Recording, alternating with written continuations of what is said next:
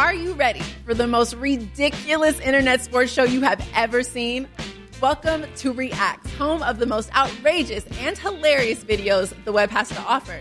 So join me, Rocky Theus, and my co host, Raiders Pro Bowl defensive end Max Crosby, as we invite your favorite athletes, celebrities, influencers, entertainers in for an episode of games, laughs, and of course, the funniest reactions to the wildest web clips out there. Catch Reacts on YouTube, and that is Reacts, R E A X X. Don't miss it. This podcast episode is brought to you by Coors Light. These days, everything is go, go, go. It's nonstop hustle all the time. Work, friends, family expect you to be on 24 7. Well, sometimes you just need to reach for a Coors Light because it's made to chill. Coors Light is cold lagered, cold filtered, and cold packaged. It's as crisp and refreshing as the Colorado Rockies. It is literally made to chill. Coors Light is the one I choose when I need to unwind. So when you want to hit reset, reach for the beer that's made to chill. Get Coors Light in the new look delivered straight to your door with Drizzly or Instacart. Celebrate responsibly. Coors Brewing Company, Golden, Colorado.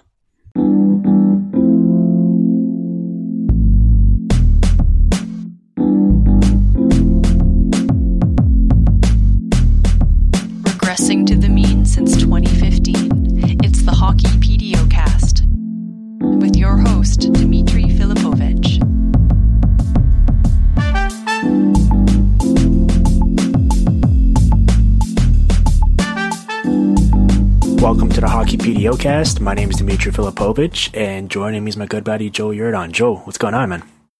Not much, Dimitri. Things are uh, things are well here in Buffalo, so it's uh, it's good to talk to you again. Yeah, I feel like the tenor of our discussion is going to be uh, vastly different from the last time I had you on the show. I was going back and trying to figure out what, when that was, and it was April 2016. Does that sound right? I think it was like right after Tim Murray was let go. Yeah, I, th- I remember that discussion being pretty dire, and yes, things were, things were at a low point. Little did we know it would get lower a year later, but but here we are. Yeah, good crazy. good things happen to those who wait. No, it's um. Listen, we wanted to wait to do the show we were going to do last week, and then I kind of wanted to watch the Sabres a bit closer against the Predators and the Leafs this week. I feel like you know that was obviously a very tricky back to back, and it didn't necessarily um you know, I think I think they played pretty well. Obviously, they only got the one point out of the possible four there, but um, I kind of wanted to get a better gauge of what we were dealing with here and kind of prepare myself better for this discussion. And I feel like now I'm uh, I'm a bit more ready to go. Obviously, you covering the team full time for the Athletic. Um, you obviously have a, a, pretty good pulse on, on, on how things are going there. So I'm excited to uh, unpack all this stuff with you and really do this uh, Sabres deep dive justice. Yeah, it's uh, being being this close to it, it's it's different because you know it, this is my sixth sixth season covering the Sabres. Granted, this is on a this is a more in depth basis now, but um, you get you can't help but get caught up in how exciting things get when a team rattles off ten wins in a row, and you know it's it's hard to not be like, wow, hey, maybe the season's really going to be different, and you know you have to try to keep the the steady view on it. And i think with a lot of the stuff that that we kind of zero in on at the athletic to try to look at things helps that out because you can kind of take a more balanced look at it as opposed to just looking raw wins losses and saying hey good for the team or oh boy things are really bad. You know you can things can things can be you could have wins and things not go well or you could lose games and still do do fine. And that seems to be what the story is with these guys. Yeah. Well i think that's is it the most sort of I don't know what the right word is. I guess if you're not a fan of the uh, of the Sabres or you, you, probably don't think it's the best story, but I'm just thinking like in terms of from a team perspective, I mean, if you look at the playoff picture right now, it's obviously still early, but there's not that many surprising stories out there. The Islanders being in a playoff spot after losing John Tavares this summer and sort of the offseason moves they had is is surprising, but they've been um, pretty boring to watch, and I don't think anyone thinks that's going to continue.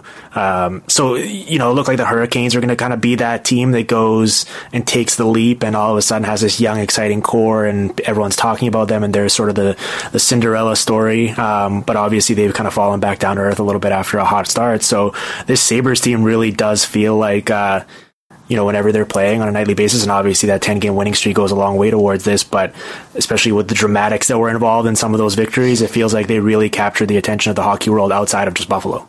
Yeah, it was the way they were winning games, and I guess the way they're losing games now because it's it's four straight without a win. But all those losses were one goal games, and it seemed like all the wins were one goal games too.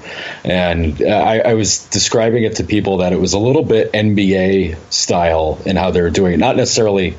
Uh, from the entertainment standpoint, granted the games were exciting, but in the fact that you could you could almost not watch the first maybe 50 minutes of the game, tune in for the final 10, and get a really good idea for how the game was going to play out because the games were just that close. I mean, it, a couple of those games were, uh, you know, the Pittsburgh win was a was a rally back from down four one, and you know, but but basically everything else was either either they got up by two and held on, or they would be down by two and they would rally back and win in overtime or win in a shootout. And you know, those those games are exciting. It's it's not like the old dead puck era where you know the, you know every game was two to one, but you were wishing you were doing something else. These these games have been you know for you know for better or for worse they've been exciting for for different reasons and you know that you know uh, it goes a long way to saying for how bad things have been in buffalo the last two seasons because you know i think there's a lot of things you could pick apart about how they're winning and how they're losing but it's so much better than the way it's been that everybody doesn't want to hear about any of that yeah no, for sure. And obviously, you know, listen, uh, especially whenever something goes, uh, you know, differently than we expected in the preseason or uh, kind of flies a bit counterintuitive to what we're expecting. All of a sudden, uh, you're sort of either waiting for the other shoe to drop, or you're skeptical, especially at the start of the year, and you're citing small sample size and stuff. But now I think that we're over two full months into the year, and I, I, believe by the end of this week, every team will have played at least 28 games, which means that we're over the one third mark of the regular season schedule. Like we're getting to the point. Obviously, um, context is still important, and you have to go on a kind of case by case basis and unpack the numbers and see what's sustainable and what's not. But you know, if a team is hanging around for this long, um, chances are they're doing something at least that is for real and it's not just entirely a mirage unless it's like you know we've had those teams like the colorado avalanche a few years ago or the minnesota wild before that where it was like you know they were just riding this ridiculous pdo and everyone was expecting them to fall off and eventually they did.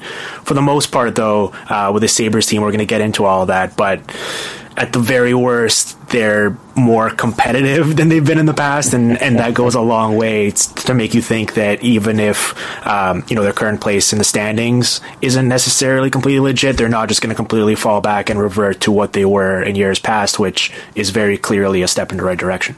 Yeah, I mean it's it's a team that very clearly has uh, premier players that can that can make or break a game with you know if they if they show up and have a monster game, they're probably going to win. You know, if you get Jack Eichel to pour in three points, you get Jeff Skinner to score two, three goals a game. You know, you get Sam Reinhart to really blow up. Rasmus Dahlin continues to go in the direction that he's headed. Even, you know, we've seen Rasmus Ristolainen, who's kind of taken it upon himself to try to win a couple of games here. You get some high end guys like that. I know some of those are more controversial than others, but um, you get guys like that that can play to their absolute peak. They can swing a game, and I, I, I think that's it's something Buffalo obviously hasn't really had too much of. I mean, you, you get an Eichel, you know, learning how to do it. You get an Evander Kane in the past who who could kind of do that for you, and you know you, didn't really have the goaltending guys to do it. They certainly didn't have the defensive units to try to hold teams down. But um, it, it, seems like for all the there, and I mean this is a team that has holes. There are there are issues. They're not super deep. They're deeper than they've been. The goaltending is a little bit better. You know, they, yep. they, they show up in the in the better spots, but it's it's it's step by step, and I mean this is a re rebuild for this team, really. And you know they've they've they're they're getting better performances from their higher end players, which is basically all they've ever asked for, and that makes up for a lot of things. And now they've got some guys that can kind of pick it up in the meantime. Granted, you know, the, I think the last ten games or so, it's been a little bit quiet from those support guys, but they're they're I don't know, it's it's a different feel because you know, those high end guys are doing great, but everybody else is just kind of average. And I, I think in the NHL, you just really just need people to be steady and you'll be okay. Yeah. And then obviously, as you mentioned, you need those game breakers to sometimes it just comes down to, you know, being able to make that last play and, and, and take over a game. And they've clearly had that this year more so than in the past. And, Yeah, I mean they're coming off a pretty tricky uh, part of the schedule here, where I feel like, I feel like they had a couple back to backs in a row, and you know they play the Sharks, the Lightning, the Leafs, and the Predators, which are like probably four of the best six or seven teams in the league, and then even the Panthers game was the second leg of a back to back there. So, I mean, the fact that they've lost a couple games here in a, in a row now doesn't necessarily uh, or shouldn't be too discouraging. And you know, you look at the overall package this season. I mean, the fact that they're you know 17 8 and 4 they have a net positive goal differential. I mean they're sixth in the nhl in point percentage. They're third in the atlantic. I think you know the bruins have clearly had um, their fair share of injuries and i think they're better than they've shown thus far. But the fact that we're two months into the season and the sabres are ahead of the bruins in atlantic division um, you know, speaks to a lot of things, but I think even the most optimistic people wouldn't have probably expected that heading into the year. So, I mean, I, the reason why I cited that, that record more than anything else is, is just for context, because I was looking at the year to year history and there were some Tim Murray tanking years there where they were in the low 20s in wins and they're going to match mm-hmm. that uh, sometime here in December, which is just uh, remarkable for context purposes. Well, I, I, looking back on what they've done in the past, they've had such horrible Octobers I mean, it feels like every year, every year since I've been here, they've gotten out of the gate something awful. Joe, Joe, let me stop you there. They've had horrible October's, November's, December's, January's, well, yes. February's, Marches, and then not April's because they've stopped playing at that point. But yeah, it's uh, oh, pretty much all the months have been bad. Right, but I, I mean, for for a team that that's got well, I mean, they've they've kind of they, they built with matchsticks, I guess, for a few of those years. But you know, where, where a team's got a lot of young guys, if you get off get off to a bad start like that, those guys, I mean, young guys especially, are just going to take that to heart and just say, "Oh, geez, you know, here we go." this stinks. You know, we're getting a hole. We're already down. We're you know we're already sixth in the division. You know, sixth, seventh, eighth in the division, depending on how bad that start was. And you say, well, you know, this hole's already huge. I mean, I look back to last year where there was a lot of hope going into last season. You know, new coach, new GM, new players. I mean, they, they replaced basically 11 starters last year, and then they changed nine of the, you know, changed nine more this year.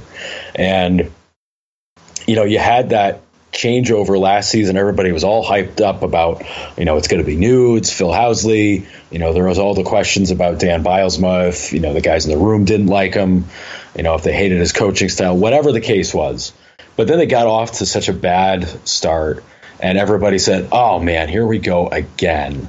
And when that happened, especially when you didn't really have injuries getting in the way early. You know, they had those excuses a couple years ago when when Eichel gets hurt at the beginning of the year, then followed by Kane. You know, but they get Lehner hurt a couple years ago, whereas you know his ankle just was in shards, and you know it was always a convenient excuse. And last year they didn't really have that to build on. They were just like, "Oh no, we're just bad," and the fans said, "Oh no, they're bad. Forget this team." And it seemed like everybody bailed on them. Include, you know, there was even some guys in the room that were just like, "Man, this stinks. I, I can't get up for this again." And you know, it, this year that didn't happen. I mean, it very well could have. The, you know, they had the first their first four games at home were Boston, you know, which okay, impossibly tough. Then you get the Rangers. Okay, you got to beat the Rangers.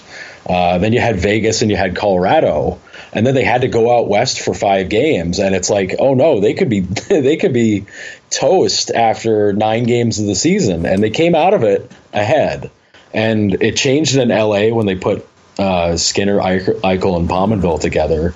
And then that's when the run started and it was like oh okay well cool they figured some stuff out here. That's that's awesome. And you know, I it, it says a lot that they've set like these kind of goals for themselves to say, all right, let's let's get this done and let's not let things get us down. And I I know it's a lot of you know psychological speak for these guys, but I think there's a big part of it where these guys have a chip on their shoulder to say, you know, we're not doing that again. You know, Phil Housley after the Bruins game you know the opening night it was four to nothing and they got you know they got the pants beat off of them and you know phil was phil was honestly ticked off. He said we're not going through this again. We were just not doing it. He was the most angry dad you know phil housley version i've ever seen and it was just like oh okay this is a little different.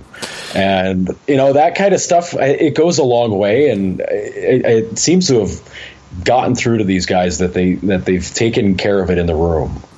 Yeah i think there certainly is a psychological element to it from the perspective of we're not talking about a team that was mediocre and bad. And I think in that situation, sometimes that kind of stuff can be overblown. We're talking about teams that are like catastrophically historically bad.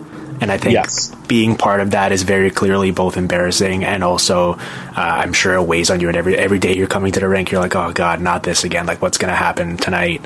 And the fact that you're at least reaching a, le- a, modicum of respectability, I'm sure goes a long way towards uh, boosting the morale and all sorts of other things down the line. Um, yeah, I mean, last year was just my goodness. That team, I remember there was some preseason hype, and people were like, "Oh, they could be kind of feisty." And then they came out of the gate and wound up finishing 31st in the league with 25 wins, and and obviously they were rewarded for it with the first overall pick, and we're going to get into that as well. But I think credit to their fans. You're right. I think there were certain points over the past couple years where they would see the writing on the wall and they would check out on the team. The thing about the Buffalo fans though is they would never check out on the NHL and I give them an awful lot of credit credit for that. I mean, just such a, a vocal, boisterous, fun, um, collective group of people. Like you'd always see those uh, when NBC would tweet out the the playoff metrics for audiences, and Buffalo would be atop the list, and it's like. Just they just want to watch hockey that doesn't make them feel sad, and, and I feel happy for them that at least they're getting a little bit of that this year.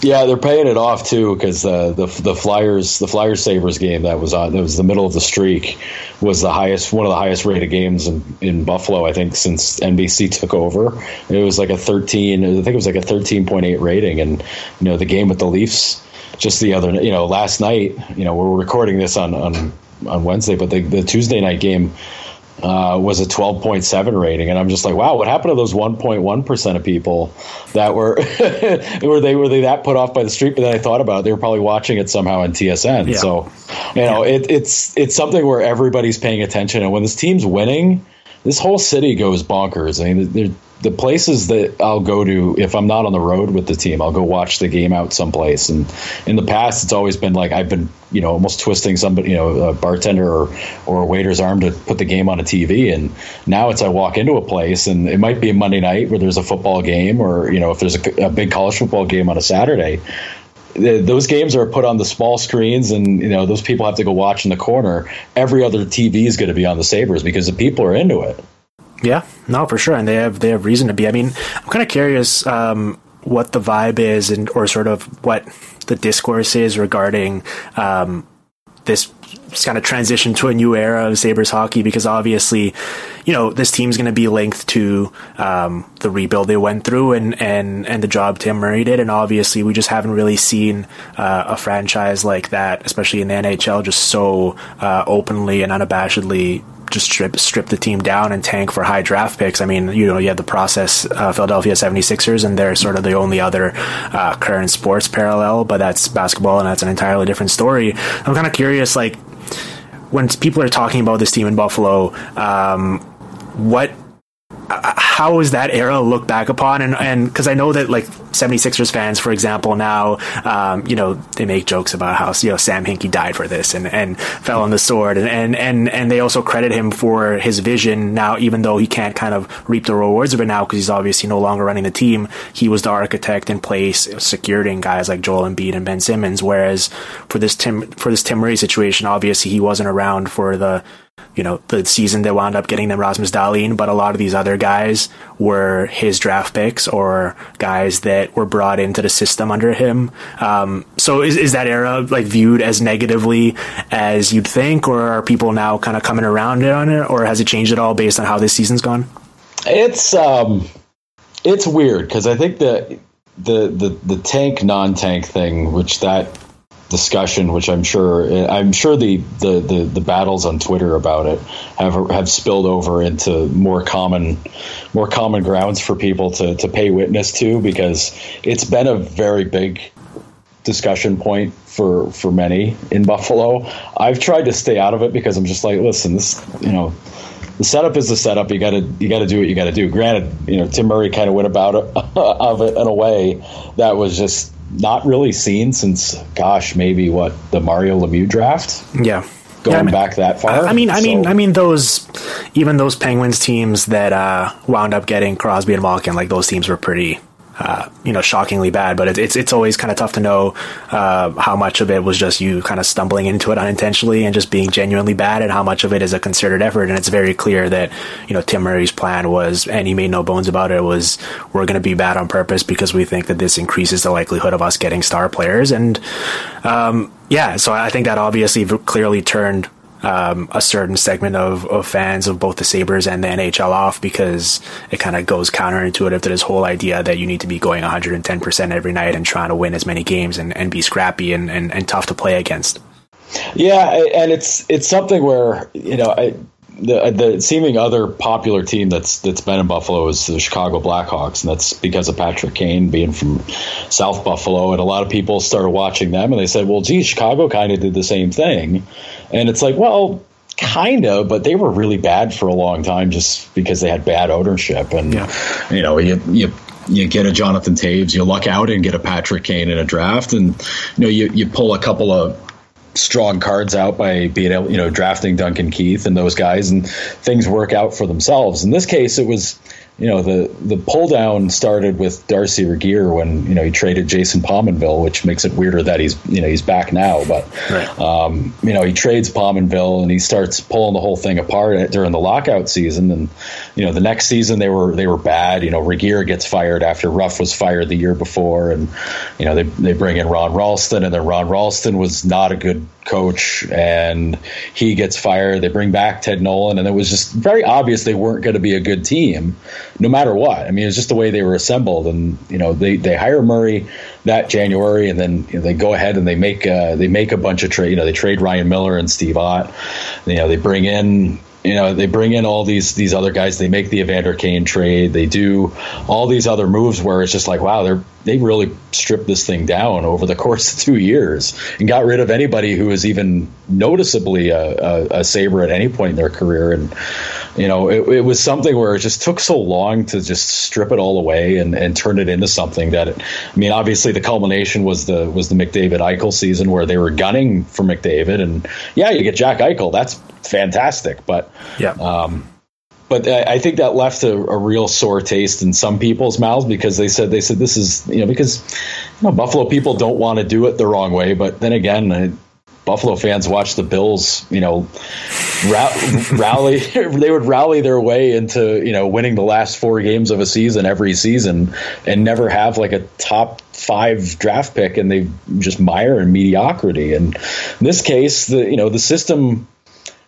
as much as you could rig the system for yourself, and it was much easier to do that season. As long as you finish last year, you get to pick one or two, and you know it worked out worked out the right way. I mean, it might seem icky in the end, but I mean, you see what's happened with Dylan Strome in Arizona, and you know that. I mean, that doesn't necessarily mean that's that's you know Dylan Strome's fault. It, Arizona could have picked Mitch Marner that year, and maybe th- maybe history goes down a little bit differently. But um, you know, last season wasn't a season where they were trying to lose. They were trying very hard to pull it out of the toilet, and every effort they made to do that failed. And it, I guess, you know, it it plays into so much superstition and karma and all that stuff. Where you're saying, no, you're trying to win. Of course, you win the lottery that year. It's like, well, no, they were just they were really that bad last year. They were just just you know un unmistakably terrible and not fun and just sore to be around. Like it's amazing to be around a team like the the teams that were built to lose.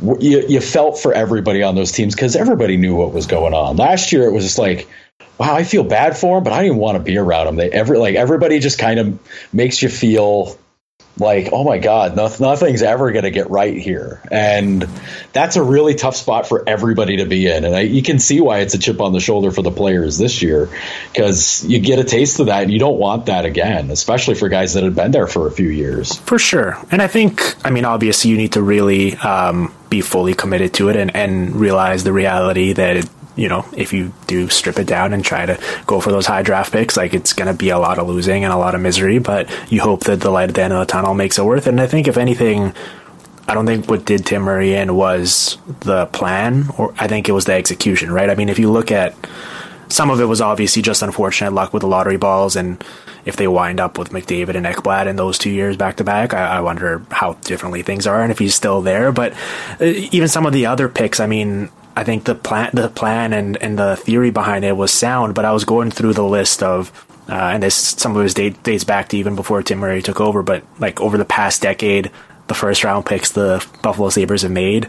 And I mean, it's it's quite the list of guys that mm-hmm. you know either never really made an impact on the team or were never really even made it in, in the NHL as a whole. I mean, as you go on down the line, especially the years where they had you know those two picks and they take Rasmus Ristolainen and Nikita Zadorov, and I'm assuming they think that those are going to be their number one and number two defensemen for a decade to come, or or when they had the two picks and they take Mikhail Grigorenko and Zemgus Girgensons, and you know at least they used two of those guys to get Ryan O'Reilly and eventually traded him for other assets. But when you're loading up on all those picks, that's great in theory, but you actually have to execute by nailing at least some, at least most of them. And that's, I think, where they failed ultimately. And, and if you want to look back at that era and point to a reason why it didn't wind up working out, it's that more so than the idea that you can't tank and, and win in today's NHL. Because, you know, I hate to break it to people, but you look at the Leafs right now and how do you think they got Auston Matthews and William Nylander and Mitch Marner? It wasn't by being incredibly good for a lot of years. Yeah, right. And, you know, that it's, it's missing on first round draft picks, but it's also not getting anything from uh, anybody else in any of those other rounds. And I, I, you know, that that helps. That you know, it helps to get those guys to nail your first round picks because you know they're going to be NHL players. But if you can't get productive AHL players or you know depth NHL players from your second or third or fourth round picks, that just it hurts you so bad in the long run. I mean, everybody would point to Edmonton or Montreal and say, "Wow, these guys never got anything out of the draft." And people in Buffalo are just kind of like, "Yeah, yeah, those guys, yeah, boy, they, boy, they can't draft for anything." Whoo, don't look at our record though; yeah. it's fine. And you, you go back and look at it, and you're like, they didn't hit on, they didn't really hit on anybody, and you know, from a developmental standpoint, you can you can be critical of how they've had you know how they handled Grigorenko and they they they butchered how how they developed him pretty badly, and even for some of these other guys that got kind of pushed up quickly. I mean, you you could argue that you know they're almost going too slow with Alex Nylander, mm. but I, I I would trust that they they know more of what they're doing in that case, but. Right. Um, but I mean, it, it, if you don't do it the right way, and I think that's where Jason Botterill's really gotten things correct, is that he's you know the, you get your NHL roster to a point where you, you don't have to rely on calling these guys up when they're not ready all the time, and then you get to figure out if they're actual players. And if they're actual players, they'll get their turn. But if they're not, well, they can hang out in the AHL and they can be competitive there. And if they become a player further down the road, that's even better. But the, the, you know, Buffalo has just gotten to a bad cycle where everybody that they were saying like, okay, we got a prospect, we got a kid. All right, is he ready yet? Well, no, but can he play in the NHL? Well, you can. Okay, whatever, put him in there. and that was that's a bad routine to get into, and it seemed like that's what happened here for a while. And you know, when that's happening, it's you, your team's just going to founder, and they did. It's it's pretty obvious they did. But you know, you look at Rochester now, and you know the team's playing very well, and you look at the guys that are doing well. It's like, oh, well, here's a guy they drafted two years ago. Here's a guy they drafted three years ago, four years ago in some cases, and you're like, okay, all right, well, yeah, these guys are going to get their chance eventually, or maybe that's just where they belong. Yeah, I, I want the record to show that you served up a softball there for me to make a joke about Alex Nylander and going too slow, but I chose to take the high road and not make an easy joke like that. So, uh, anyways, uh, Joe, let's uh, let's take a quick break here to hear from a sponsor, and we're gonna uh, dive into some other Saber stuff on the other end of things. Getting tickets online can be far too complicated. With hundreds of websites and varying levels of reliability, it's hard to know who to trust out there. That's why SeatGeek's so clutch, because they take all the guesswork out of the equation for you. SeatGeek pulls millions of tickets into one place you can easily find the seats you're looking for for a price you're willing to pay. There's nothing quite like being there in person, and SeatGeek's going to get you closer to their action for a great value. Not only does SeatGeek identify the best seats that fit your budget with their grading system, but every purchase is fully guaranteed so you can shop with supreme confidence knowing that what you're paying for is exactly what you're going to get. That's why you need to make SeatGeek your go to ticket source for everything from sports and concerts to comedy and theater. This time of year, some tickets would make for a great gift for that special someone in your life. Even if that special someone is yourself and you just want an excuse to get out of the house and go watch your favorite team play. Um, I love when my listeners send me pictures of themselves going to these games and um, thanking me for the promo code and and it warms the heart seeing that uh, you guys are taking advantage of it and the great deal that it's providing and having a good night out. Uh, recently, I had a listener, Adam DiStefano, um, actually go to a Raptors uh, Sixers game, so not even a hockey game, which kind of shows the versatility of SeatGeek and the tickets they provide. So um, that could be you as well. And and the best part is that as my listener, you're going to get ten dollars off your first SeatGeek purchase.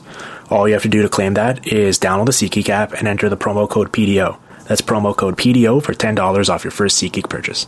Now let's get back to the show.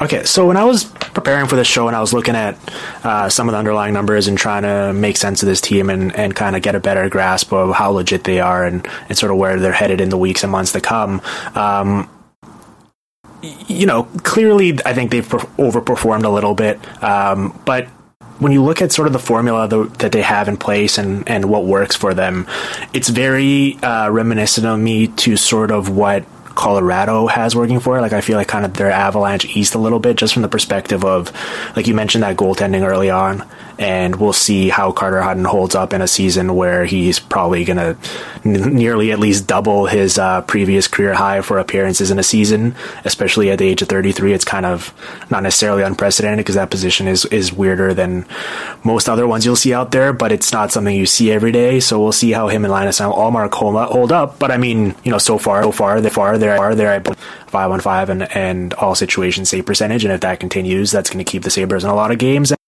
and they have the top line dominance. I mean, if you look at Skinner and Eichel, and regardless of who's played with them, whether it's been Reinhart or Pominville or whoever else, um, with those two guys out there, the Sabres are outscoring teams 25-11 at 5 on 5, and they're dominating the shot metrics and high danger chances, and, and you go on down the line, and, and so you basically have the goaltending, you have the top line, and then you kind of hope to grind it out with the rest and at least kind of stay afloat. So you just give your top guys a chance to win the games for you. And so far, they've managed to do that. And I think what was a very interesting game to me was that game the other night against Nashville, where like I don't think the Sabres team is necessarily uh, slow in terms of foot speed or how it can play, but I feel like I don't know, you can maybe speak to this better than I can, whether it's actually by design by Phil Housley and his coaching staff, but it feels like they sort of realize that they can't maybe get into too many track beats just because they don't have the talent down the lineup to keep up with some of these teams. So whenever that top line's not out there, they're really kind of trying to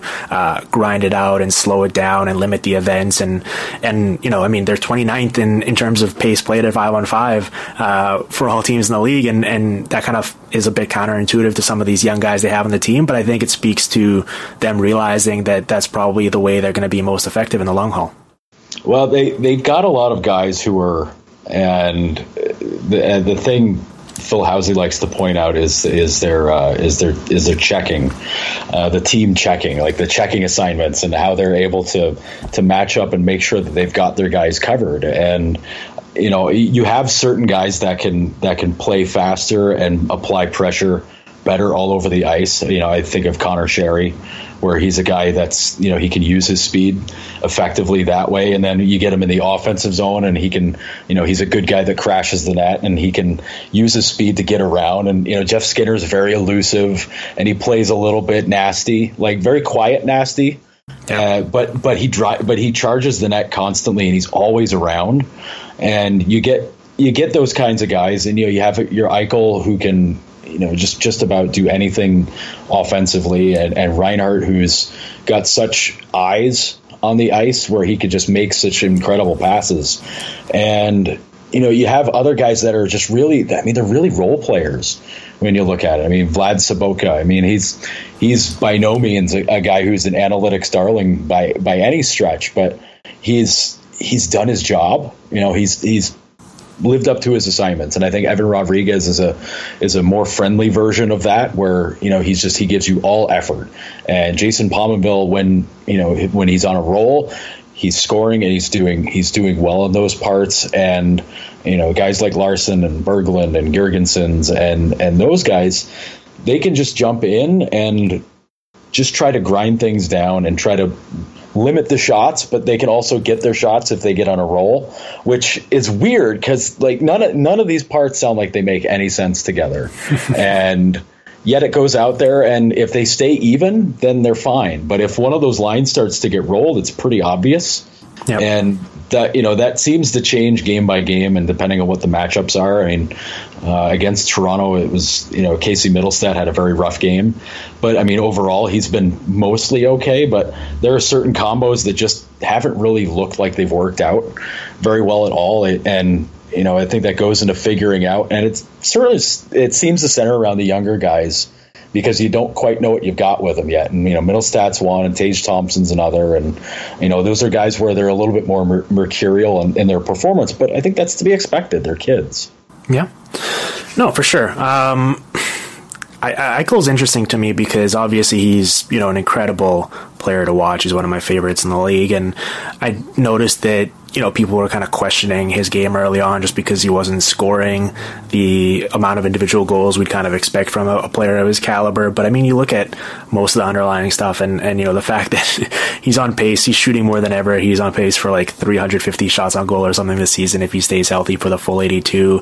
He's still on pace for 96 points, even though the fact, even though he's only been shooting 5.7%. And he's never been a guy who has been a Patrik Laine type where he's going to just, you know, shoot the lights out. But, he's been hovering around like a 10% league average guy throughout his career so far. So, I mean, we expect that to, to rise. And when it does, um, like, I'm very curious to see what happens to his point total and how people start talking about him just because uh, the ceiling there is, is quite clearly elevated. And I wonder how he feels personally about the fact that now he finally has a bit of support and a legitimate running mate in, in Jeff Skinner.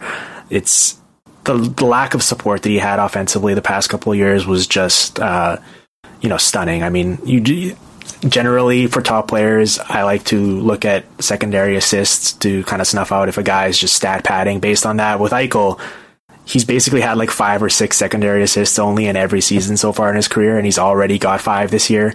And you know, you could kind of view that as a negative and say that he hasn't been generating all of the offense by himself, and he's kind of been a bit fortunate to have the point total he has. But I look at it from the other perspective, where it's like, wow, the Sabres are finally scoring some goals where he's not either putting the puck into the net or directly setting up someone else himself, and that's clearly uh, a formula for more success from a team team wide perspective. Now that they actually have guys who can carry the load a little bit and not just give him the puck and get out of the way.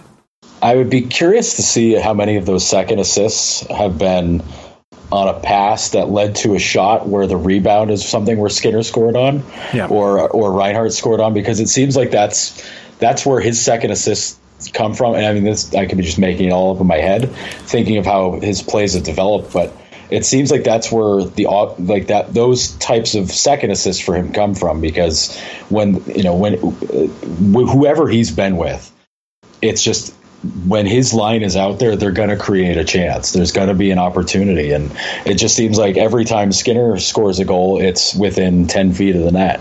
Or you know, it's it's the same for Reinhart, where you know if he's if he's deflecting a, a shot pass or if he's picking up a rebound, and you know it, you know Eichel's shooting a ton, and people have kind of gotten on him until you know the Toronto game where he scored twice. But um, people have gotten on him for not scoring as many goals, and so you know some might some have even criticized to say is like, well, he's getting his assists, so he doesn't care about goals. I'm like, no, it's not the case. He likes to score goals. He's very good yes. at scoring goals, and he likes to shoot, and he is shooting a ton. But I think a lot of his shots have come on situations where he knows he's got Skinner or Eichel or uh, Skinner or Reinhart coming on the other side and he's firing it far pad and waiting for a kick out and getting the it's easier to do that than it is to try to you know sauce one across between two defenders to get it to the other side and, and try to get a one timer. It's it, it's going against the norms and it's something where if I can you know, if I dig through all the video to see how his points are coming from, I, it would be very interesting to see how that works. But,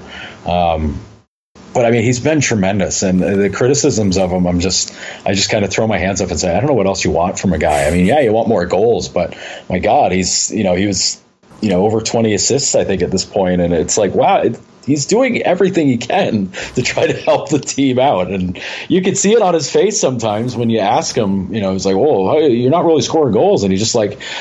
You know, he takes a deep breath and he doesn't roll his eyes anymore the way he used to. But yeah. you can tell on his face he's just so annoyed that he's like, he's like, "What do you want me to do? Like, I can't tell the goalie to let it in. I can't." you know, there's only so much." Yeah, he's amongst a select few. I, I guess it would be like him, McDavid, MacKinnon, and Hall in terms of like the best four or five guys in the league at just picking the puck up somewhere in their own zone and single handedly tilting the ice and, and creating a you know controlled zone entry and either generating a goal or, or some sort of sustained sustained uh, zone pressure for their team just single handedly like that. And there's very few guys who are capable of pulling that off on a consistent basis, and and he's one of them. Yeah, I, I just pulled up while you were talking the secondary assists. So by season since his rookie year, he had five in 81 games, seven in 61, six in 67, and this year he has five in 29 games already. And so, yeah, that's uh, looks like he's going to finally blow that out of the water. And it's remarkable mm-hmm. that he had so few throughout his career, but it makes sense just because if you'd watch those teams, it, it really would feel like if he wasn't doing it himself, there's no one else was out there that would be able to, gen- to, to capitalize on the situations he was creating.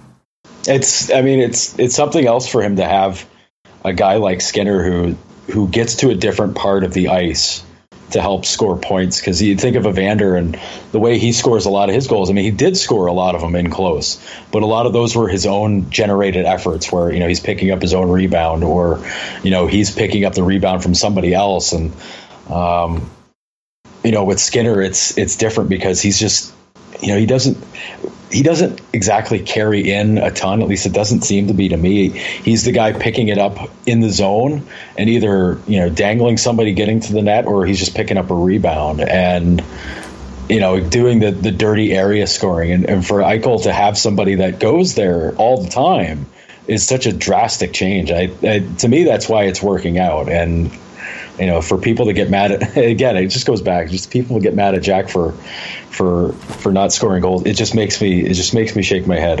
I, I, I can talk about it for the rest of the show, but I'm not yeah. I'm not going to. I mean, it's obviously part of it is unrealistic unrealistic expectations, and part of it is just seemingly like a lack of understanding of how percentages work. Sometimes, like it's it's it's it's mind boggling to me how. And I you know listen, you're right about kind of where he's taking the shots and what he's trying to accomplish with them, and and it explains the higher shot totals and the lower percentage. But I mean, at the end of the day, whenever a guy who's a ten percent career shooter is shooting around five percent for like twenty something games, they're generally not going to score very many goals and they're going to look a lot worse than they are. And, and we already saw him with the multi goal effort against Toronto. And I wouldn't be shocked at all if he goes on a goal scoring tear here where he has something like eight goals in five games or something like that. And all of a sudden the full package for the season looks a lot closer to what we'd expect from him, and, and it'll seem like this entire discussion about him not scoring enough goals was from a, a completely different year because uh, he'll just blow it out of the water.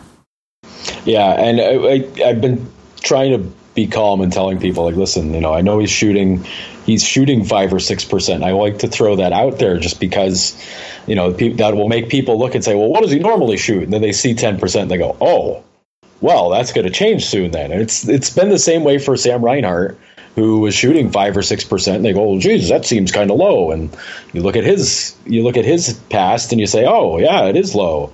Well, gee, what's going to happen when it when it gets back to what he's normally done? Oh, right, he's going to score four, a goal in four straight games, and yeah. you know things things catch up to themselves. It's you know sometimes the math is simple. It's just a matter of paying attention to it.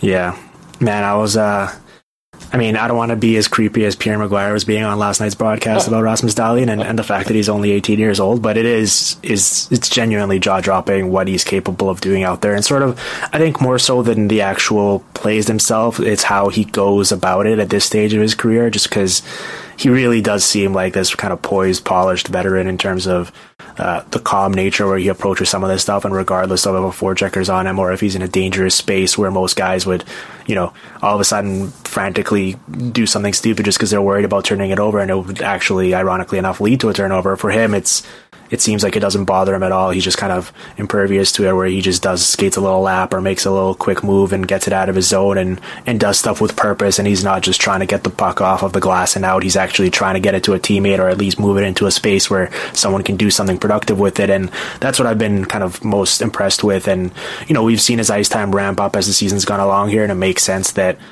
even though he did come in with all this hype and this pedigree, that they would, you know, start to kind of spoon feed him a little bit and wouldn't instantly make him a 25 minute per game top pairing guy. And, you know, I think he'll get there eventually this season. Uh, it, it's maybe happening a bit slower than most people would like, and, and that can be frustrating at times, but there's clearly a plan there in place. And I think that you know, it's only a matter of time before he has that workload that he should be having, and I think he's going to thrive in it. I mean, just the fact that what he's been doing lately and doing so with next to Zach Bogosian and sort of revitalizing his career there. Who, I mean, I just think the world of him. And you know, defensemen typically don't get too much love in these individual awards, and it's going to be hard for him to sneak into that race with what Elias Pettersson and Brady Tkachuk are doing offensively. But in just in terms of impact on their team and how productive they've been, I think he's right up there with those guys.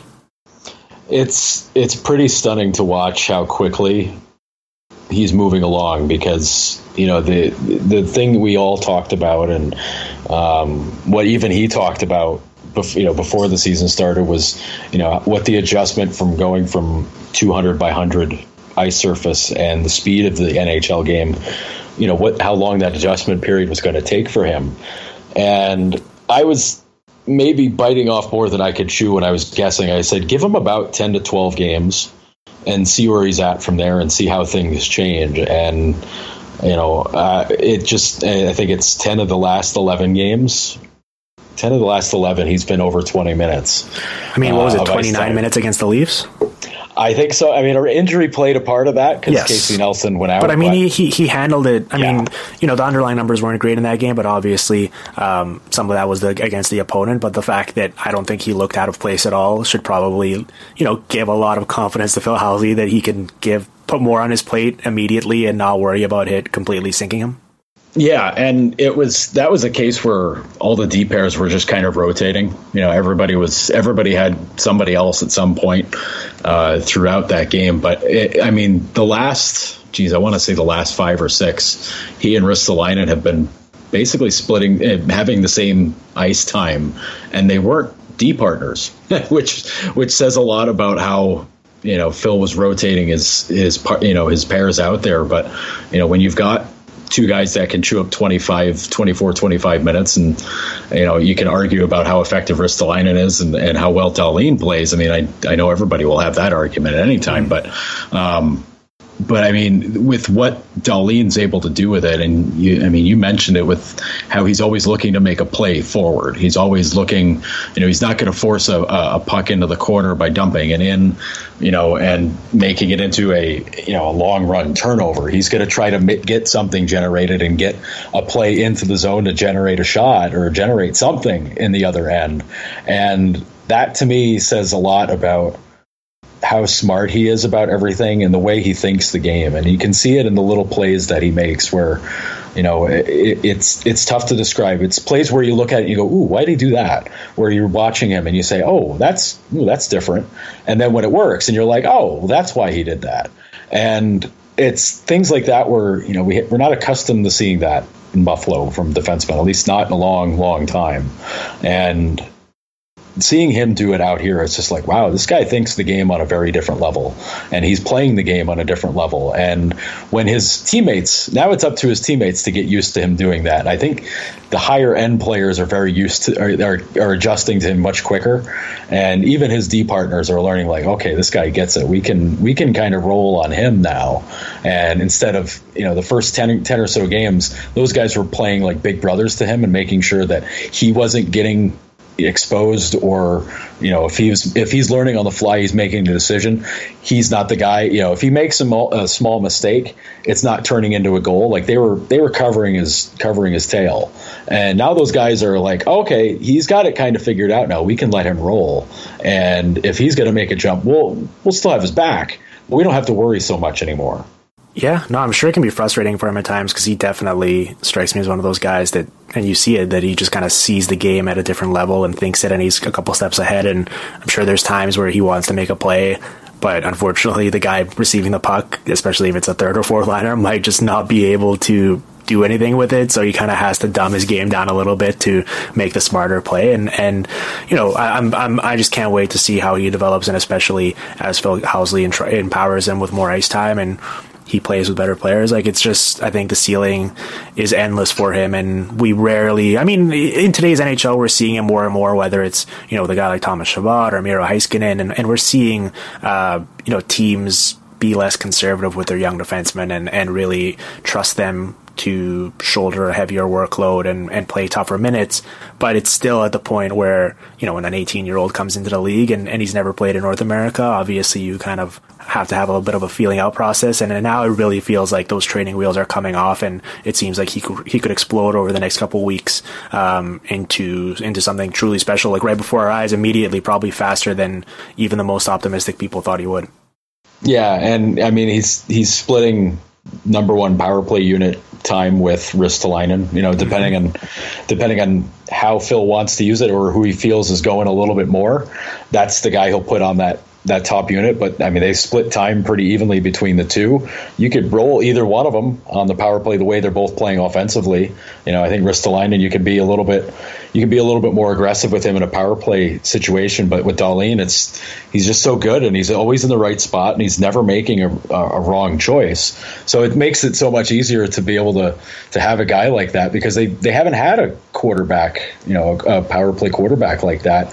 Uh, you know, she's I, I probably before even I got here and you know, you have, might have to even go back to to a guy like Henrik Tallinder, which you know it doesn't really stand out as a power play quarterback type guy, but but he was a guy. He was probably the last guy who was really able to kind of to, to rein it in. Maybe even Brian Campbell, yeah. Andre Sekera. Andre. I mean, that's that's how far back you got to go to to try to figure out you know who Buffalo's had in the past that could do this. So it's it, it's a whole new world, but having Phil Housley as your head coach and Steve Smith as as one of your other coaches on D, that these are two guys that you can't ask for for better help for a young defenseman. Yeah. All right, so let's uh, let's finish this conversation by kind of looking forward a bit and, and, mapping this out for the Sabres because I'm very curious to see um, you know how they play this and sort of how you manage expectations because obviously after you have years and years of not really giving your fans anything to cheer for and then you come out of the gate the way they have this season you have that 10 game winning streak and you're sitting in a playoff spot i imagine it's very easy to kind of get carried away and maybe get a bit ahead of yourself and and not necessarily sacrifice the future to try and win now but maybe talk yourself into being into thinking that you're you know you're more ready or to win or you're closer to it than you actually are. And we, you and I were discussing this before we went on the air about kind of trying to keep some perspective here. And and I always feel bad um, about you know throwing too much cold water on a situation like this because it's like when they're winning all these close one goal games there's a part an analytical part of you that wants to go this probably isn't sustainable and they're eventually going to start losing some of these. And sure enough, we've seen them drop, what, four or five in a row now in that variety. But at the same time, just where they're coming from and sort of this exciting ride they're on, you also kind of want to just enjoy that for what it is. So I don't know, like they obviously have the three first round picks coming up this this summer, or at least they should, assuming that the conditions work out for them. And it looks like you know if the Sharks make the playoffs, they'll get that one there. And if the Blues right the ship a little bit and wind up not picking in the top ten, that'll all of a sudden give them three very interesting assets there. And they've got this big decision with Jeff Skinner ahead, whether you just pay him right now or whether you play this thing out or what have you. So I like just looking ahead. Let's assume that this kind of continues, and maybe they don't keep winning ten games in a row, but they win enough games to at least stay in the playoff hunt. Do you think this is a team that could potentially talk itself into doing something and expediting this process, or do you think that they're going to be level headed enough to kind of play this thing out and, and sort of appreciate what's going on right now while also keeping an eye to the future? I, I think the the I think everything's really wide open to what Jason Botterill and, and they can do if they're in a spot where they become buyers uh, come trade deadline. I think that's that's a great spot for them to be in. I, the, you know, the Skinner situation is interesting because the, the only way that they screw that up is if they if is if he walks and they don't get anything for him. That's the only way it goes wrong. I mean, if I think if they if they extend him and you know they don't break the bank on him, and then yeah. you know if the if the cap goes to eighty three and a half million next year, and I, I it would be very hard for them to screw up their future cap given all the the big money that's going to be coming off next year and the year after.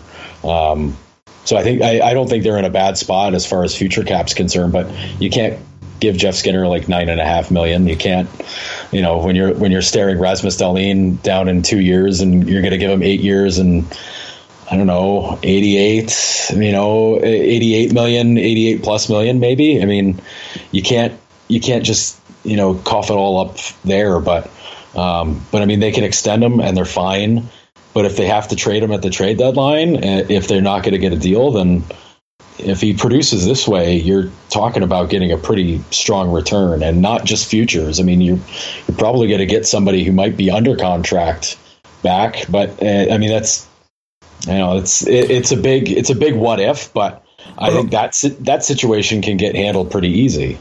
Yes. Well, I mean, yes and no. I think it's a tricky one because I imagine when they acquired him, you know, I'm sure they thought he's going to fit in next to Jack, Jack Eichel and he's going to give him that supporting player and they're going to feed off of each other and we'll see where it goes. And considering the price they paid, it was a no doubt about it decision where you do that 10 out of 10 mm-hmm. times.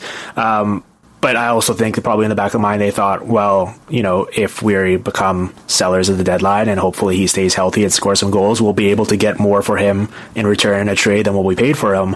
And then now, I mean, you obviously is a great problem to have when you have a guy scoring 20 goals in his first 25 or 26 games or whatever he did.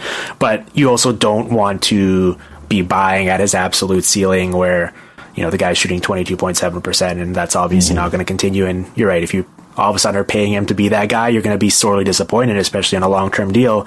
Now, it feels like he's been in the league forever, and he has because he came into it right away, but he's still only 26 years old. I believe he turns 27 this summer. Now, he does have uh, a long list of head injuries, and he's you know, knock on wood, been healthy recently, but that's always something you got to keep in the back of your mind. So there's a lot of factors to consider there, and I'm very curious. Obviously, um, you know, if they fall out of the race, that'll make the decision easier. If something else happens, maybe that'll kind of open the door to something. But right right now, where we stand, there isn't a super obvious uh, decision to go one way or another because there's so many different factors to consider. No, and it, it's hundred percent true. But I, when it comes to the, his injury past, it reminds me a little bit of Patrice Bergeron, where you know right. I, I, the first half, first part of his career, you know, he had the concussion issues, and everybody worried if you know if he was going to have a big future, and you know that that proved to be very true. He had he's had a great he's had a great career. It's still it's in front of him, but um, but you know with if they do become buyers though, uh, they've got enough prospects who still have shine to them. You know, I don't think I don't think the blooms come off the rose of, of too many of these guys yet. It's a it's a farm system that's that's pretty well a prospect system that's that's viewed pretty highly. And if they've got to go buy somebody to, to, to make their defense a little bit better or to add a little bit more scoring, I think they can do it. And they would, you know, it might might might hurt the future as far as you know maybe you're giving up a guy who might be a player in a year or two, but. Uh, with the way they've developed the guys in Rochester, they they might not have to do that. If you know if Victor Olofsson can still score like the way he is in Rochester, and you bring him up and give him a taste, and he does well in Buffalo, then all right. Well, you don't have to go get a guy, or if you know if Alex Nylander has got his stuff figured out, and you know can be a consistent player, it's, which that's the big problem for him is consistency. But yeah. um, but if he's a guy who can come up and be consistent, then in, instantly you've got a guy that helps you out. And, you know, it's things like that where they're going to know where they stand by the time deadline time comes around. If those prospect guys are ready and they can call them up and they can be reliable, stick with it in house. And if you got to, if you have to supplant it from behind with trading one of those guys, then okay, that then you can do that. But they're in a good position. I think Jason Botterill's got them in a spot where they don't have to be rash about anything. They can either figure it out from within or they can use some of that strength from within to to get better. Yeah, no, well, that's the thing, and, and it's ultimately, I mean, it's relative. I feel like if everything else from this point is gravy, I mean, obviously, I guess if they lose every single one of the remaining games, maybe uh, it'll leave a sour taste in people's mouths. But I mean, when I when I point out stuff like you know they've been playing over their heads. There's very few teams that have a bigger gap between their expected goals and actual goals and stuff like that. It's like you know, just, you just want to uh, pump the brakes a little bit in terms of a 10 game winning streak can do a lot to delude people and make them think that a team is much better than it is. And that was a magical run they had there, and, and it was really entertaining to watch. But that shouldn't make you kind of lose sight of the bigger picture. And, and you're right, thankfully for them and for Jason Botterill, there's enough time here still remaining between uh, when we're talking now in, in early December and the trade deadline coming up in, in what, like late February, early March. So we're going to see what this team really is with a larger sample size, and I'm sure that'll make their decision easier for them. But it's both a blessing and a curse from the perspective of really, if you look at their financial situation, you know, they're obviously going to have a guy like Rasmus Dahlin that you have to account for how much you're going to pay him down the line. And Jack Eichel's contract's already kicked in. But for the most part, there's very few dollars that are really um, committed past the next couple seasons. And even a guy like Kyle Okposo, for example, you think that he could be a candidate to be bought out with a compliance buyout if that comes up in the next CBA. So there's very few bad contracts on the on the books now for the longer term, which is great because that's going to give them plenty of flexibility to you know get creative and try to bring in impact players whether it's in free agency or via trade. And and that's an exciting proposition but at the same time kind of like what we saw with Vegas it's like as soon as you have that money that's great but as soon as you make one or two bad decisions all of a sudden that ties it up and you're back to square one. So it can be a kind of double-edged sword there yeah, and that's that's probably why you had, you didn't see Buffalo go after go after guys like uh, Paul Stastny or or make a trade for a Max Pacioretty, where you know well Pacioretty uh, or make a trade for him and then extend, and then extend him. him. Yeah, right. yeah, and then um, you know you where you you just throw all this money on top of your on top of your future, and you're just you, you, just look at it, you're just like, oh man, this is this is going to hurt in the long run. But I mean, beyond Okposo, and I mean, you don't feel bad about Eichel's money, but you know, I think with the Okposo contract, you worry about his health and and you know just the, the natural part of aging. But you know, beyond that, it's what Ristolainen's the next longest contract, and that ends in 2022, 21. Does it run and, longer than the cap hit they're paying for Cody, Cody Hodgson? Uh, good question. I haven't checked on that one. They at least get the cap refund on him this year. That's true. I think that's. I think they got money back. Man, year. their books are hilarious. I mean, obviously because the compliance buyouts, they're not actually, um, you know, stuck with that tab, but they are paying out the real dollars. But yeah, it's it's. I looked at it. It was nine more years of Christian Ehrhoff, and they still have one more of Ville Leino at uh, the gift that keeps on giving at one point two two million next year. Yeah. So I gotta I gotta try to find from one of the thrift shops around here to find a Ville Leino T-shirt. I should I should find one and send it to you because I think that would be. I would love that. I think, I think, that would be hilarious. But but he's making paintings now to to show how much he hated being in Buffalo. So I think that's I think that's good for Ville that he's found an outlet. Well, when you're as financially secure as he is, you can explore any avenue to uh, to fill your time. Um, Joe, let's uh, let's get out of here. Um, I think we kind of covered all the bases on the Sabres. Did we did we miss out on any big topics? I don't think so. We got Dahlin, we got Skinner, we got how good Eichel is. Yeah. Uh, we could talk goaltending, but eh, like it's oh, mentioned it. I mean, it's been really good so far. We'll see how they hold up because they're kind of eventually going to be in uncharted waters just in terms of usage, and that's a bit of a scary proposition. But so far, so good, and it makes for a great story. And um, at the very least, I feel like it'll be passable enough where, unlike with some of these other teams, like I don't think we're going to point to it and be like, "Oh, what a complete liability that's completely sinking this team." yeah, I don't think that's I don't think that's going to be the case here. They they seem to really like Carter Hutton and Linus Ullmark's a really lovable guy who's playing very well. So it's it's hard to dislike them. Yeah. Um, okay, plug some stuff. Where can uh, where can people find your work and what can they expect from you moving forward? Oh, you can find me over at the Athletic. I'm, you know, the Buffalo Sabres beat writer there with uh, with John Vogl, and we've got Chris Baker doing prospects, and we're we're trying to crush it as hard as possible. I think we're I think we're taking care of that. But uh, and Ryan and Ryan Stimson and Ryan Stimson. My goodness, yes. my brain is not. Don't forget Ryan.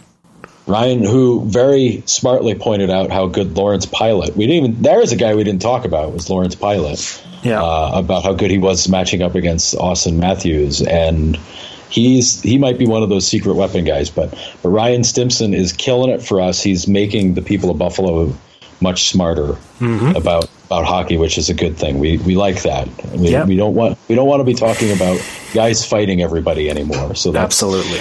We're past that, but but Ryan's killing it. Chris Baker's killing it. John Vogl's killing it. I'm sort of killing it. You're killing it as well, man. Thanks, dude. I I was setting you up for a compliment. Thank you for following through. You're doing great. You did great on today's episode. I'm glad I had you on, and uh, hopefully this team gives us something to talk about from a positive perspective moving forward as well, and and maybe. Uh, you know, we'll check back in with you sometime closer to the deadline, and maybe we'll have some more definitive answers to some of the questions we laid out on today's show yeah, let's let's hope the uh, the darkest. This is the dawn after the darkest times from two years ago when we talked Sabres last. That's true. All right, man. Um, enjoy yourself, and we'll chat soon. You got it, Dimitri. Thanks Cheers. for having me. I can't end today's show without a stick tap in the direction of Puckpedia, which, aside from being a gracious sponsor of the Hockey PDOcast, has also helped make today's episode possible. It may have only recently launched, but Puckpedia.com's already become an invaluable resource for me whenever I'm doing my show prep for this podcast. Whether it's salary cap info, draft and transaction history, individual player stats, or injury news, Puckpedia is great because it's got everything you need to know in one convenient place so that you don't need to bounce around from tab to tab and clog your internet browser trying to figure out what you're looking for. Plus, they really put an emphasis on making the entire thing user friendly, so it's easy to navigate even for someone like me who's not necessarily all that tech savvy. My personal favorite component of the site is their agent leaderboard, which identifies the top agents and who they represent when I was looking ahead to Patrik Laine's upcoming contract and my discussion with Murat here on today's show about it, um, I searched it up and I was reminded that he's got the same agent as the guy who got Vlad Tarasenko and Leon Draisaitl paid coming off their ELCs, and the same guy who also represents Mikko Rantanen. So uh, just something to keep in mind and uh, not too shabby. Um, anyways, go to puckpedia.com and play around with all their cool features yourself and follow them at puckpedia on Twitter since they're constantly tweeting out useful nuggets of info. Um, also, a couple other things before we get out of here. You can uh, go check out the show now on Spotify. Uh, it's been up there for about a month or so, and I've noticed that a bunch of you have uh, gravitated over there and are using that to listen to the show now, and I appreciate that. But once again, whatever uh, whatever makes you comfortable or whatever is your uh, go-to source, whether it's iTunes or Google Play or or what have you or Spotify, um, as long as you're listening to the show, that's all that matters. And also, um, if you could take a minute and go over to iTunes and leave the show uh, a positive rating and review, that's always appreciated. I'm not totally sure how their algorithm works and how their uh, rating system works on the uh, on the leaderboards for the podcast, but I've been told that that stuff goes a long way towards boosting the PDOcast up the charts. So hopefully, you'll take the time to do that. And um, with that said, now we're finally ready to get out of here. So we're going to play the outro music, and we will be back later this week with one, maybe two shows. So until then. The Hockey PDOcast with Dimitri Filipovic. Follow on Twitter at Dim Filipovic and on SoundCloud at soundcloud.com slash hockeypdocast.